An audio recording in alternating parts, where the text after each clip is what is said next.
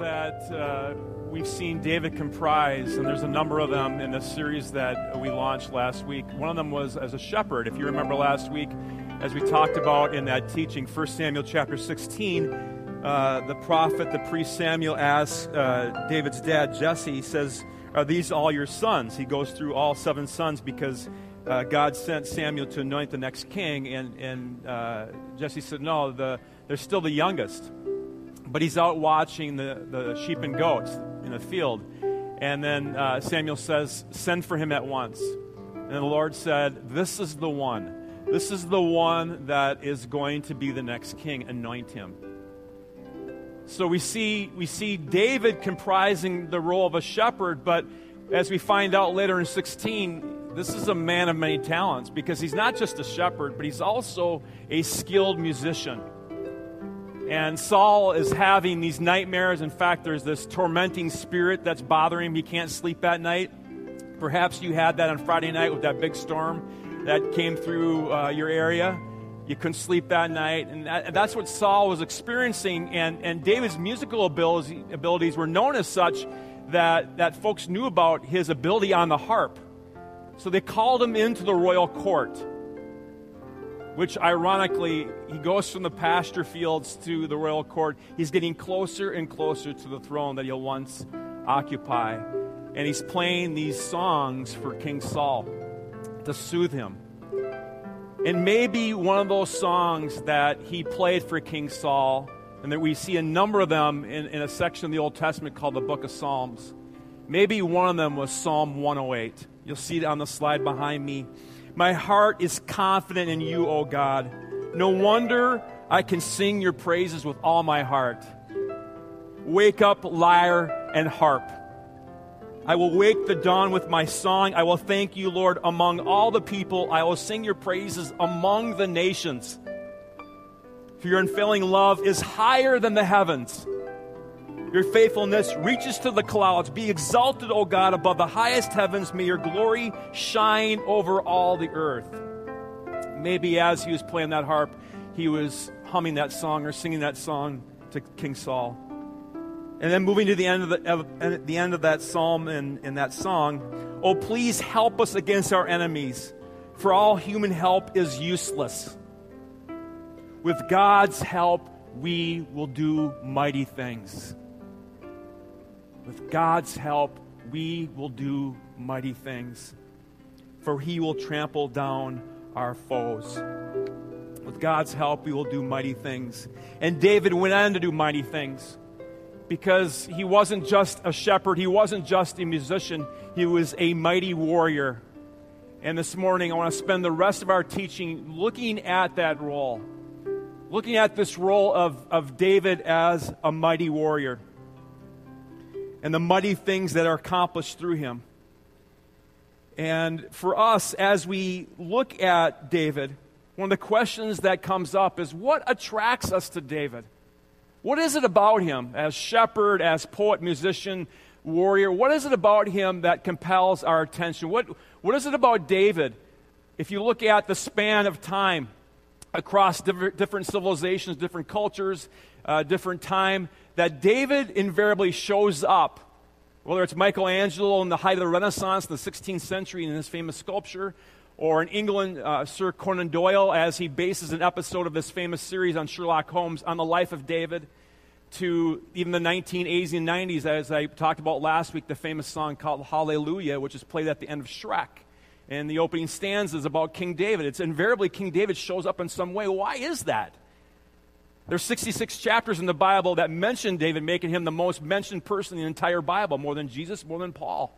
What is it about David?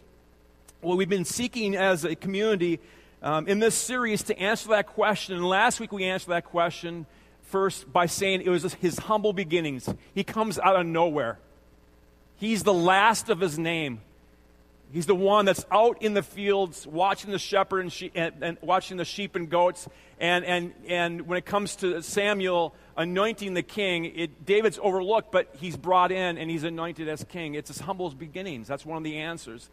Another answer that we want to provide this morning is David's um, ability, his courage, and his conviction as a warrior.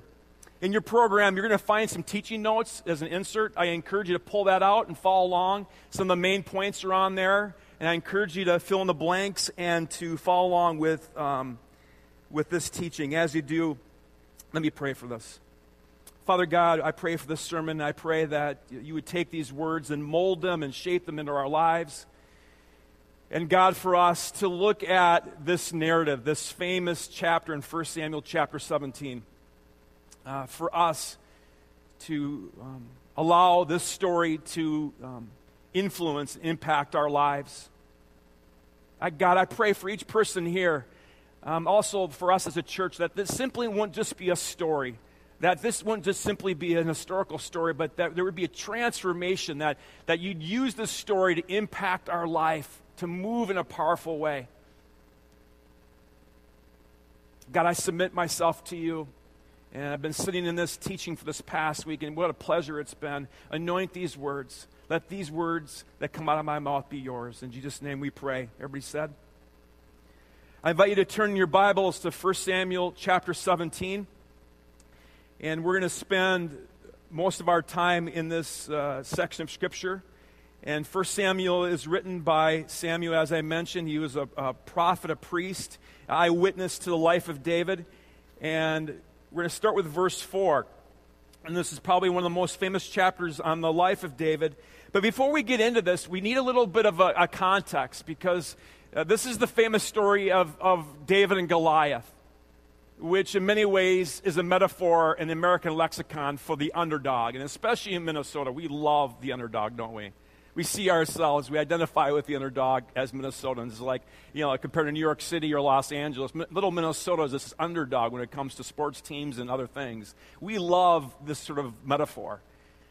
Uh, also, this story is, is so well known, too. And I remember I was an American Lit major in, in college, and Mark Twain, in a story on Tom Sawyer, Tom Sawyer is asked by his mean, unruly Sunday school teacher to name the biblical char- some of the biblical characters in the Bible, and Tom Sawyer, of course, can only name two David and Goliath. So, this is the story that we see. But, but before we get into this, we need kind of need kind of set up the topography and what's going on. And what is, what's happening here is, is Israel, where it's located, is, is up on a, kind of the uh, higher ground.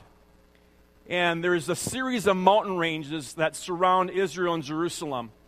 And if a tribe or a group of people wanted to take Israel on or, or try to get to Jerusalem, they would have to, to go through a coastal region and then go into a series of, of valleys.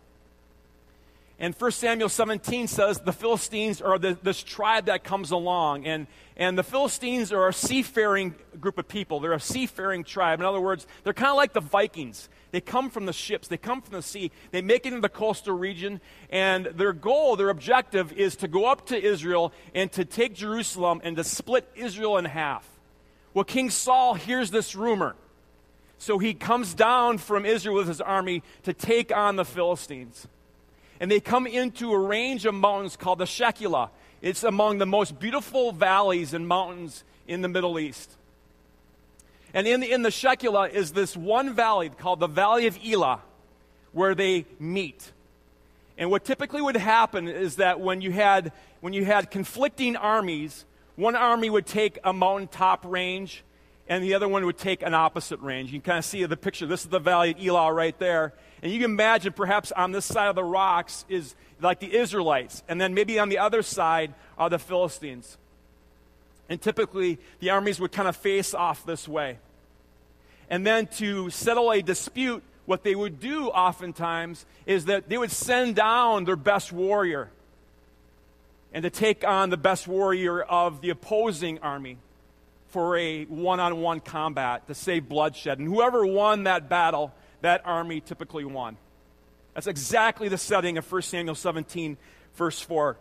We pick it up here, and the Philistines send somebody very, very large, their, their champion says, Then Goliath, a Philistine champion from Gath, came out of the Philistine ranks to face the forces of Israel. He was over nine feet tall. That's tall. He wore a bronze helmet, and his bronze coat of mail weighed 125 pounds. He also wore bronze leg armor, and he carried a bronze javelin on his, on his shoulder. The shaft of his spear was as heavy and as thick as a weaver's beam, tipped with an iron spearhead that weighed 15 pounds. His armor bearer walked ahead of him carrying a shield. I want to skip down to verse 11. When Saul and the Israelites heard this, they were terrified and deeply shaken. And then also move in, in your Bible to verse 24 and 25. As soon as the Israelite ar- army saw him, this is Goliath, they began to run away in fright. Have you seen the giant? So they're terrified. They're absolutely terrified. They're afraid of this giant. And you can kind of see in the description right here of just how um, mammoth this warrior is. If you can imagine being on that mountain region and you're looking down in the valley of Elah, and, and what would happen is that the, the person that would challenge somebody would go down to the valley floor. And that's exactly what Goliath does. He's down on the valley floor of Elah, and he's challenging the Israelites, and they are terrified. If you can imagine just looking down and seeing this gigantic, uh, this gigantic person. And sometimes we read a story like this and we think, for instance, well, this is fairy tale-ish. There's no way that a person could be nine feet tall. Not true. In the 1600s, there was a man that lived in England. He was nine feet three inches. He's buried in Liverpool. Yes, it's rare, but it does happen. And Goliath is nine feet tall, an imposing figure.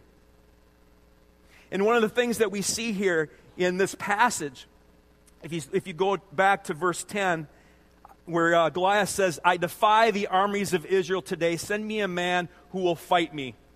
So not only is the, the Israelites scared, but he's taunting them as well. Goliath is taunting them. And this word for defy is this uh, Hebrew word karaf. It means to defy, it means to insult, it means to blaspheme, it means to taunt. And that's exactly what Goliath is doing.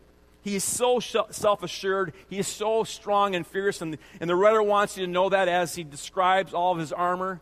And he's taunting the Israelites. Again, we see it in verse 11. When, when Saul and the Israelites heard this, they were terrified and deeply shaken. Verse 24 and 25. As soon as they saw him, they began to run away with fright. But we skip ahead to verse 26.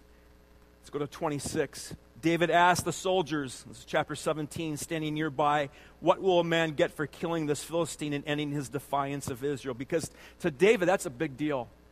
Is not only uh, is there a person down there that, that's challenging the Israelites, he's defying.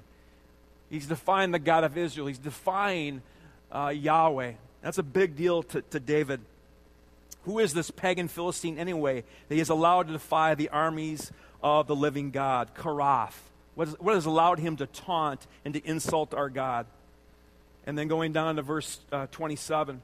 And these men gave David the same reply. They said, Yes, this is the reward for killing him. But when David's oldest, oldest brother, Eliab, heard David talking to the men, he was angry. What are you doing around here anyway? He demanded. What about those few sheep you're supposed to be taking care of? I know how your pride and your I know your pride and your deceit. You just want to see the battle.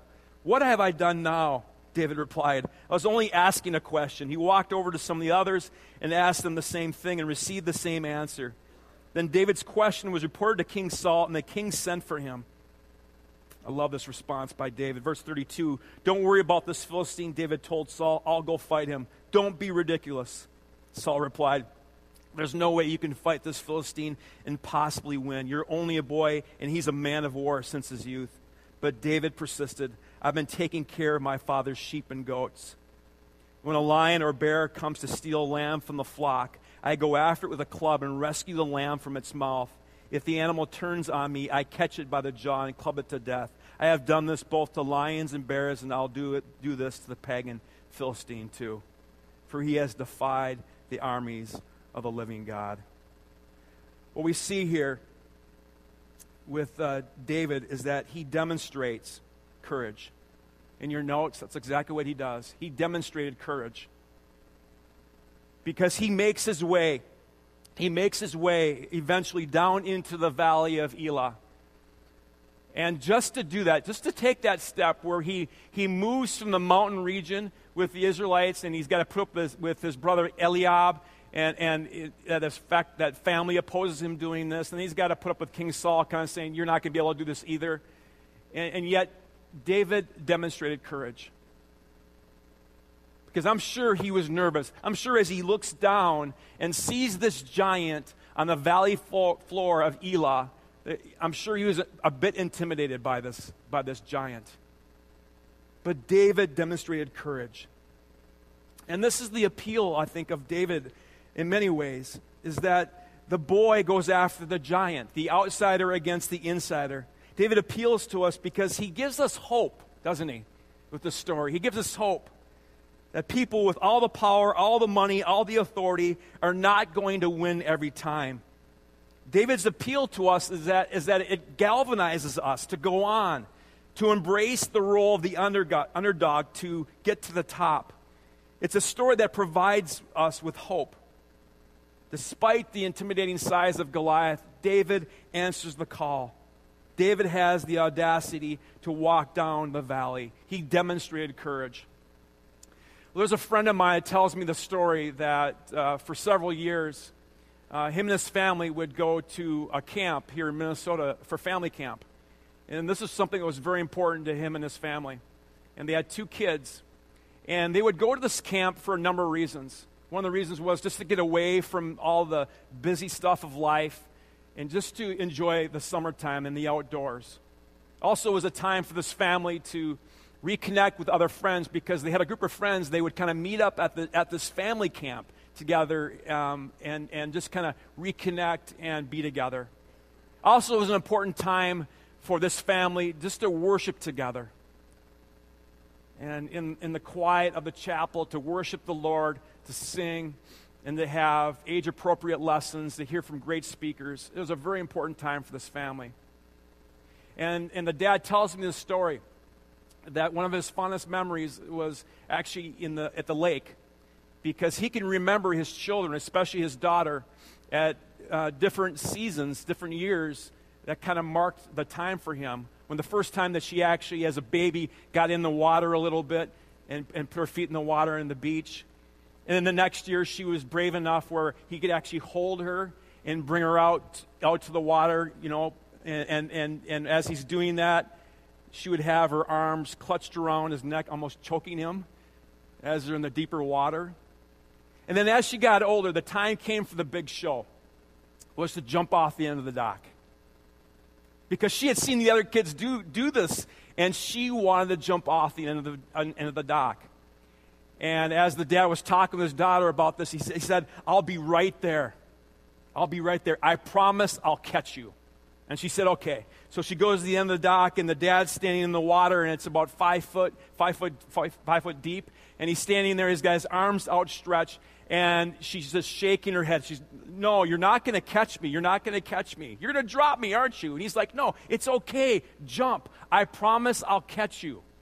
And as parents know, all you have to do is, is say that once, and your kids believe you, right? No. You say it like 10 times. Just jump. I promise I'll catch you. And her knees were shaking. The dad kind of described this to me, and she's so scared. And, and, and, some of the other family members were kind of encouraging her on, You can do it, you can do it. And the dad is standing there. It's okay, jump. I promise I'll catch you. And then finally, she jumps off the end of the dock and right into the water and right into his arms. And she just laughed just started giggling and laughing out, out so loud. And as parents, we know when our kids do something like that, you know, they're, they're done with the activity, right? Because she said to my friend, okay, I'm ready for my nap now. No. She's like, let's keep doing this. Dad, this is so much fun. They did like for an hour and a half. It was like, my, my friend said his arms got so weak after a while, like he could barely catch his daughter. He's so tired. And but this, this, this girl, she demonstrated this courage and her, and her confidence. Her confidence wasn't in her ability, what she could do in the water. Her confidence, her courage came from the fact that her dad was standing right there with his arms outstretched, saying, I promise I'll catch you. David's confidence and his courage, as we saw in Psalm 108, with, with God's help, we will do mighty things. His courage and his confidence came from God. That God would be standing there, in a sense, in the water with his, with his arms outstretched, saving, saying to David, I promise I'll catch you. This is not David simply as a mighty warrior with great skill, and he does have that. David realized, as we saw in Psalm 108, without God's help, um, we have no chance. It's futile. With God's help, we will do mighty things. So, the question for you this morning, as you think about this first point, as David demonstrated courage, for you, what might be the steps that you need to, to take to demonstrate courage in your own life? Maybe there's something in your life right now where God is sort of nudging you to step into it, but like that daughter at the end of the dock, your knees are knocking, you're afraid, and perhaps it's an area in life where you failed. An area of life where, where some memories come up and you failed, and, and yet you, you, you know that you've got to take that step. I love the quote from Winston Churchill Success is never final, failure is never fatal. It's courage that counts. And so often we have people and we have a culture that want to remind us that failure, failure is fatalistic. It's not. It's courage that counts. God says in Joshua chapter 1, verses 8 through 9, Be strong and courageous. The Lord God is with you. And, and maybe for you, it's, it's for you to take the courage to confront some issues with your family. I was talking with, with a person, and for her, the step that she has to take is to confront some issues with her family. She's single, the rest of her, her sisters are all married, and when it comes to um, different events and different planning, she's often overlooked, and it's been the case for many years. And for her, it's, it's having the courage to confront and talk to her sisters about being left out. What is it for you? What is God um, prompting and nudging you to to step into? I know a student that had the courage recently, this past school year, who had downloaded an essay off the internet and had turned it in and put his name on it. He didn't write a single word of that essay. Just downloaded it and turned it into a, to a teacher. He knew it was wrong and had the courage a week later to go up to his teacher and say, you know what, that essay I turned into you, that wasn't mine. I downloaded that. I simply put my name on it. I cheated. What might be it for you? What is God nudging you to do to show courage, demonstrate courage in your life? With God's help, we will do mighty things. All right, let's move on. Let's go to verse 41 as we pick up the story. And, and by the way, I wish I could go through every aspect of the story, but uh, there's so much here that I think we'd be here for a couple hours. I don't know if you'd want to do that. I'd like it, but I'm not sure if you would. Verse, let's go to verse 41. Verse 41.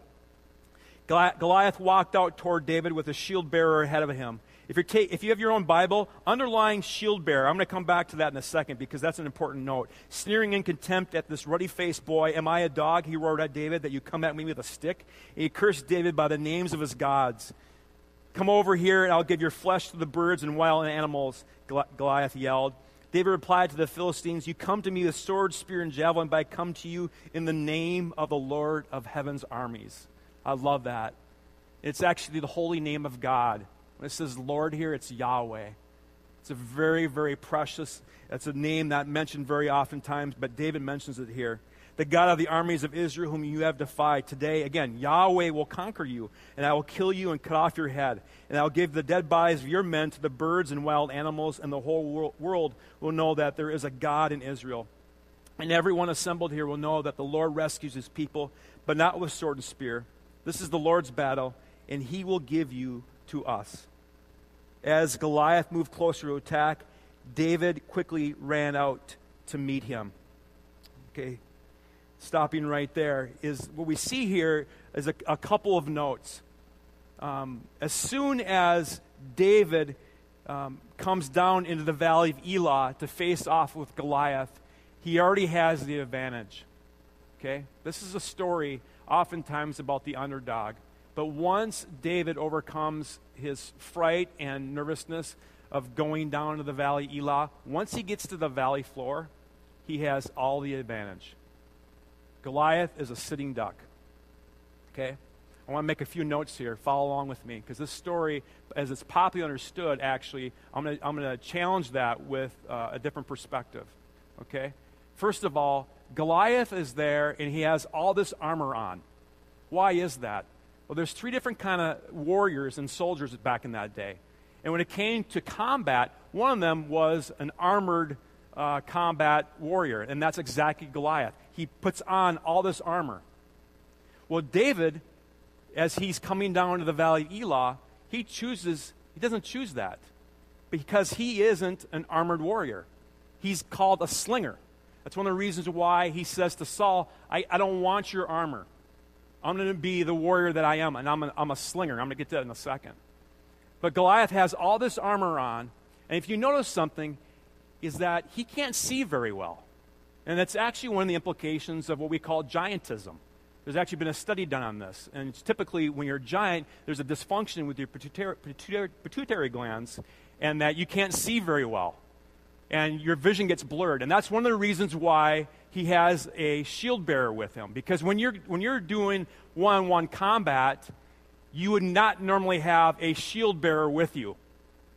You would be by yourself. So it's very odd that there's a shield bearer there in this combat.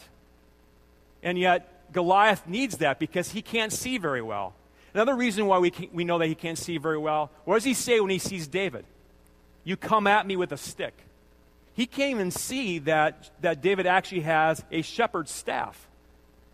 On top of that, he can't even see that David actually has a sling because the sling is not hidden somewhere. Again, there's three different kind of warriors any warrior would have saw that a slinger would have had a sling right there. And that's one of the deadliest weapons in any kind of combat. Okay? So Goliath can't see very well. On top of that, Goliath is slow.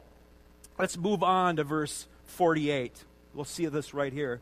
As Goliath moved closer to attack, just kind of note that in the Hebrew, it, he's moving actually quite slow here. You can't capture in the English, but he moved closer to the attack. It's like he's, he's kind of moving towards David. Now, notice the contrast. David, what? Quickly, quickly ran out to meet him. Reaching into a shepherd's bag and taking out a stone, he hurled it with a sling. It hit the Philistine in the forehead. The, sto- the stone sank in, and Goliath stumbled and fell face, face down on the ground. Okay? So Goliath can't move very fast. He's got all this armor on. He can't see very well, and he moves very slowly. Meanwhile, David is a slinger, and he can move very quickly.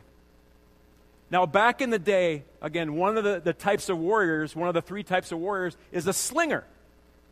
In a modern day uh, warfare, you would compare David to a sniper. Okay? I'm not exaggerating things. And a slinger was absolutely deadly. They were believed to be the deadliest kind of warrior back in the day incredibly accurate. Okay? Uh, when we say slingshot, we're not talking like in the backyard, you know, picking a rock and doing this kind of stuff. The slings they had back then were a, a bit different. And in his book on David and Goliath last year, Malcolm Gladwell details the story in, in just an amazing book. And we have a TED talk of Malcolm Gladwell explaining just kind of the, the specifics around the sling. Let's go ahead and watch that. There is heavy infantry, which are foot soldiers, armed foot soldiers with uh, swords and shields and some kind of armor. And there is artillery. And artillery are archers, but more importantly, slingers. And a slinger is someone who has a leather pouch with two long cords attached to it. And they put a projectile, either a rock or a lead ball, inside the pouch. And they whirl it around like this. And they let one of the cords go and the effect is to send the projectile forward at, um, uh, towards its target. That's what David has. And it's important to understand that that sling is not a slingshot. It's not this, right? It's not a child's toy. It's, in fact, an incredibly devastating weapon. When David rolls it around like this, he's, he's turning his, uh, this thing around probably at six or seven revolutions per second. And that means that when the ball is, when the rock is released, it's going forward really fast, probably 35 meters per second. That's substantially faster than uh, uh, baseballs thrown by um, even the finest of baseball pitchers. More than that, the stones in the Valley of Elah were not normal rocks, they were barium sulfate, which are rocks twice the density of normal stones. If you do the calculations on the ballistic, on the stopping power of the rock fired from David's sling, it's roughly equal to the stopping power of a 45 millimeter handgun. Right? This is an incredibly devastating weapon. Accuracy, we know from uh, historical records that slingers uh, had, experienced slingers could hit um, and maim or serious or, or even kill a target at distances of up to 200 yards. From medieval tapestries, uh, we know that slingers were capable of hitting birds in flight. There is heavy infantry. He has the advantage. And in doing so, I believe on your second, uh, the second note on your uh, handout is that David showed that giants seem bigger than they are. How true is that in our lives? When we're intimidated, we're terrified like the Israelites. But as David gets down in the valley floor of Elah, the tables had been turned. And so many of us here this morning need to hear that, that giants seem, uh, they seem bigger than they actually are. A friend of mine um, recently had some health tests, and he was sharing with me just how terrified he was around these, these, these um, health tests. And I was thinking about this story, and I was trying to remind him, you know, I, them, they might be bigger than they actually are. These might be the giants that seem bigger than you actually, actually are. And I just tried to encourage him. And as he, as he went through the test, and he was kind of holding on to that thought, because for him, these were giants. He was so terrified about the negative news. He had faith in God. Be strong and courageous. He came through those health tests. And he said, Craig, you were right. It seemed like after the first one, it came through clear. And I began to believe that I had been so intimidated by this that these tests seem a lot larger than they actually were. What is it for you? What might be the giants in your life that from a distance they seem so large, nine feet tall, with all this armor? And maybe you're looking at it so much that you forgot the advantage that you have. With God's help, we will do mighty things. Do we actually believe that this morning? Do you actually believe that in your heart? With God's help, you will do mighty things. A friend of mine told me this story that um, a handful of years ago, he began a, a friendship with a guy who wasn't a believer in Jesus Christ. And one of his desires was to be able to share his faith and to lead this person to Christ. And, and they hit it off. They had so many things in common fishing and golfing, and they'd spend a lot of time together, almost to the point where their, their wives are like, Man, you guys are spending way too much time together. And, and, and you, you need to spend more time at home. But they just got along so well. And as, as this, this friend was telling me, as he reached out to this guy, and it was this prayer that at some point, he didn't want to force, but at some point, he wanted to share about his belief in Jesus Christ because this, is a, this was a guy that, that, that he was reaching out to, hadn't been to church for years, and had actually shared that. But this friend of mine hadn't really shared his faith before, didn't know how to say it, didn't know what words to use. And, and this was kind of a giant for him. It made him a little bit terrified, a little bit intimidated. And he said, You know, one time we were fishing and the door began to open, and this guy began to talk about church for the first time and said, Yeah, I've been to church in 20 some years.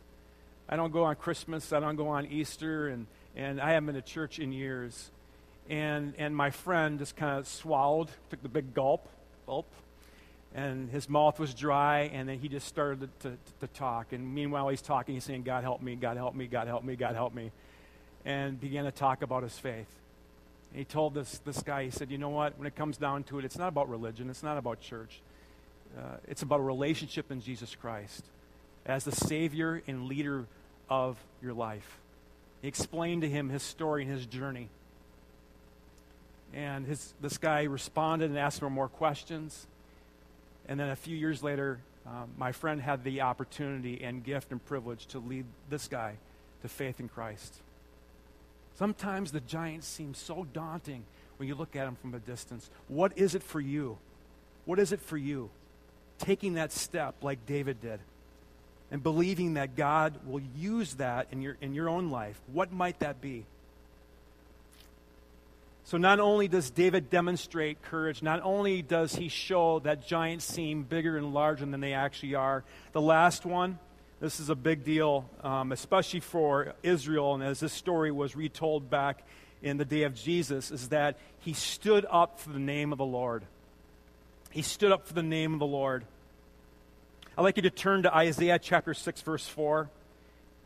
I don't have a lot of time to, to get into this. I need to uh, close shortly here. But Isaiah chapter 6, verse, verses 1 through 4. Because when it comes to God, there's something about David that David was moved. He was moved by the holiness of God, he was moved by the presence of God. There was something deep in the fiber of David's bones that he loved the Lord God. And he was so moved by him and so consumed with God, of his glory and of his holiness, that there is nothing like this on the face of the earth. There's almost this vision that we see in Isaiah chapter 6, verse, verses 1 through 4. And Isaiah writes, It was in the year King Uzziah died that I saw the Lord. He was sitting on a lofty throne, and the train of his robe filled the temple. Attending him were mighty seraphim each having six wings. With two wings they covered their faces, with two they covered their feet, and with two they flew. They were calling out to each other, Holy, holy, holy is the Lord of heaven's armies. The whole earth is filled with his glory. So God is sitting on a lofty throne, and by the way, it's much bigger than this the sort of vision that Isaiah has. It'd be, be, almost like one leg of the throne would be like over by North Memorial, and perhaps the other leg of the throne would be over at Arbor Lakes, and the other leg of the throne would be way out there past that you could see, and the other leg out there. It's this massive throne, maybe 800 feet, 9 feet, uh, 900 feet high. And it's so massive. And Isaiah is so consumed by the glory and holiness of God. He's moved by that. And I think David the reason why he stood up for the name of God is that he was moved by the holiness and glory of God. When is the last time that you and I were moved by simply the holiness and glory of God? That by itself. Just that. That we worship a holy God who is full of glory. Does that move us today at all? What moves us? What moves us? Is it seeing these cool dinosaurs in Jurassic World? Like, wow, that is so amazing. That moves me. Or is it going to a Katy Perry concert or a Coldplay concert? And like, it's such an incredible experience. It's beyond words. That moves me so much. Or maybe it's, it's you and your family going on this Alaskan cruise. that's once in like 20 years you do something like this, and it moves you so much. And the Bible, the voice of the Bible is arguing, you got to be moved more than that. The God that we worship is a God of holiness, and he, he should move you to the point that you stand up for His name. And when it comes into conversations in the workplace, and, and maybe somebody insults God, or there's a, perhaps a profane joke, that you actually stand up for the name of God and say, I'm not going to be a part of that. Or maybe somebody takes a slam at Christianity or, or slams church. What will you do? Are you so moved by the holiness and glory of God that you're going to stand up and say, let me, let me just graciously respond to that? Will this church be a church that stands up for the name of the Lord in Maple Grove and Osseo and the surrounding areas? Will this church be a light in a culture that is increasingly becoming dark? A world and a culture where morals are slipping. Will this church be a light for this area?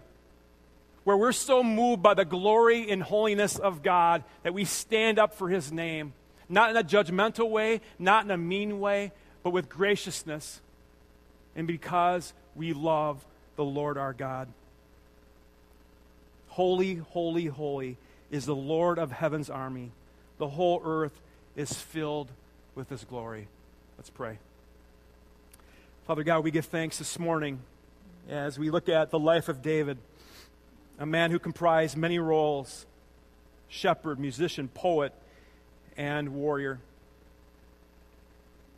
And God, as we end this teaching this morning, I just pray for each of us to be so moved by your glory and your holiness as to look at the stuff of this life and realize it's so temporary. It's like a, a, new car or a new appliance. After a while, it just the newness kind of rubs off and it loses its appeal. But God, the appeal of you, we never lose.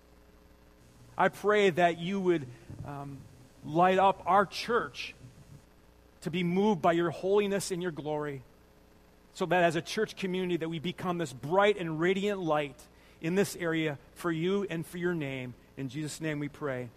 Everybody said, Amen.